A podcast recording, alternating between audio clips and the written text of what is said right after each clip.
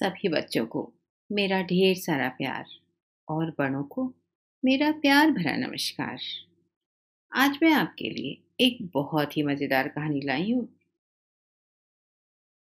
इस कहानी का नाम है प्रभु की दुकान। ये कहानी हमें अपने अंदर झांकने के लिए मजबूर कर देती है। काफ़ी कुछ हकीकत में है। तो ज़रा ध्यान से सुनिएगा। और कोशिश करिएगा अपने जीवन में हम इसको कहाँ उतार सकते हैं? कहाँ ला सकते हैं? बहुत इंपॉर्टेंट है। ध्यान से सुनिएगा और प्लीज़ पूरी कहानी सुनिएगा, तभी आपको मज़ा आएगा। और हाँ हमेशा की तरह आपका ये फेवरेट चैनल है, इसको आप सब्सक्राइब करना बिल्कुल मत भूलिएगा। और एक और इंपॉर्टेंट बात, आपको बेल आइकॉन बटन भी दबाना होता है। तभी तो आपको नई नई कहानियाँ सुनने को मिलेंगी। है ना सही बात? चलिए, कहानी शुरू करते हैं। काफ़ी लोग एक्साइटेड हैं। एक बार फिर से बताती हूँ। कहानी का नाम है प्रभु की दुकान। भगवान की दुकान। थोड़ा आश्चर्य हो रहा है ना? मगर वाकई, ये भगवान की ही दुकान है। एक दिन मैं सड़क से जा रही थी। हाँ ऐसे ही रोड पर रास्ते में एक जगह बोर्ड लगा दिखाई पड़ा। ईश्वरीय किराने की दुकान। किराने की दुकान यानी कि जहाँ पे हमें ग्रॉसरी मिलती है। तो नाम ज़रा एक बार फिर से बोल रही हूँ। ईश्वरीय किराने की दुकान। मेरी जिज्ञासा बढ़ गई। बहुत एक्साइटमेंट होने लगा। भगवान और वो भी किराने की दुकान। चलो देखते हैं। इसमें आखिर बिकता क्या है? भगवान क्या बेचते हैं? जैसे ही ये ख्याल मन में आया, मैंने दो कदम आगे बढ़ाया और पता है, दुकान का दरवाज़ा खुद ब खुद खुल गया। जरा सी जिज्ञासा हम रखते हैं और द्वार अपने आप ही खुल जाते हैं। हमें खोलना नहीं पड़ता, है ना आश्चर्य की बात? मैंने दुकान के अंदर जाकर देखा जगह जगह देवदूत खड़े थे। एक देवदूत ने मुझे एक टोकरी दी और कहा, मेरे बच्चे, ध्यान से खरीदारी करना। मुझे बड़ा आश्चर्य हुआ। ऐसा भी कहीं होता है? खैर, शायद ईश्वर की दुकान है यहाँ पर ऐसा ही होता होगा। मैं थोड़ा सा आगे बढ़ी। वहाँ वो सब कुछ दिख रहा था जो एक इंसान को चाहिए होता है। देवदूत ने कहा। बहुत प्यार से देवदूत ने कहा था इस बार, और जरा समझाते हुए भी कहा था। टोकरी भरकर ले जाना, और अगर ना ले जा सको तो दोबारा आ जाना। फिर से टोकरी भरकर ले जाना। मुझे और भी आश्चर्य हुआ। मैं एकदम पशुपेश में समझ नहीं आ रहा था ये दुकान है कि क्या है। ऐसा भी कहीं कोई कहता है? खैर, मैं थोड़ा और आगे बढ़ी। मैंने सारी चीज़ें देखी। सबसे पहले मैंने थोड़ा धीरज खरीदा, यानी कि धैर्य खरीदा। फिर प्रेम भी खरीद लिया। और फिर मैंने समझ भी खरीद ली। फिर एक दो डिब्बे मैंने विवेक के भी डाल लिए। थोड़ा आगे बढ़ी तो देखा, विश्वास भी रखा था। मैंने कहा, चलो, विश्वास के भी दो चार डिब्बे रख लेती हूँ। आगे और गई। देखा, अरे, यहाँ तो पवित्रता भी मिलती है। इसको कैसे छोड़ सकती हूँ मैं? फिर मुझे शक्ति का डब्बा दिखाई पड़ा। अरे, बिना शक्ति के तो कुछ नहीं होता। मैंने दो चार डब्बे शक्ति के भी रख लिए। थोड़ी नज़रें घुमाई। देखा, अरे, यहाँ तो हिम्मत भी रखी हुई है। सोचा, ये तो बहुत ज़रूरी है। मैंने हिम्मत के भी दो चार डब्बे रख लिए। थोड़ा और आगे बढ़ी। देखा, सहनशीलता रखी है। मैंने कहा, अरे, ये तो बहुत ज़रूरी है। चलो, इसके भी तीन चार डब्बे रख लेती हूँ।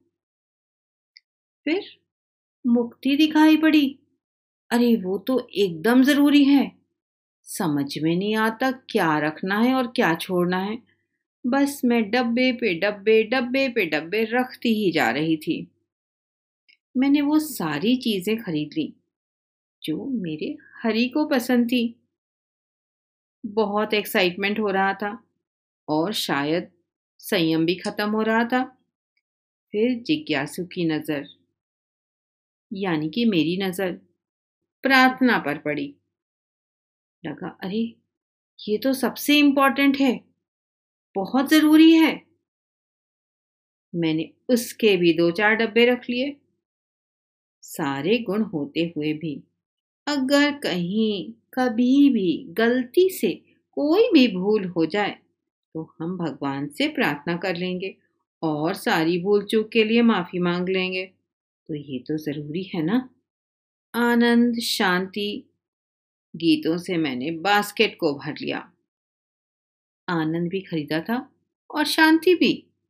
मेरी बास्केट तो ऊपर तक भर गई थी। फिर मैं काउंटर पे पहुँची और मैंने बड़े सम्मान से देवदूत से पूछा, मुझे इस सारे सामान का कितना बिल चुकाना है?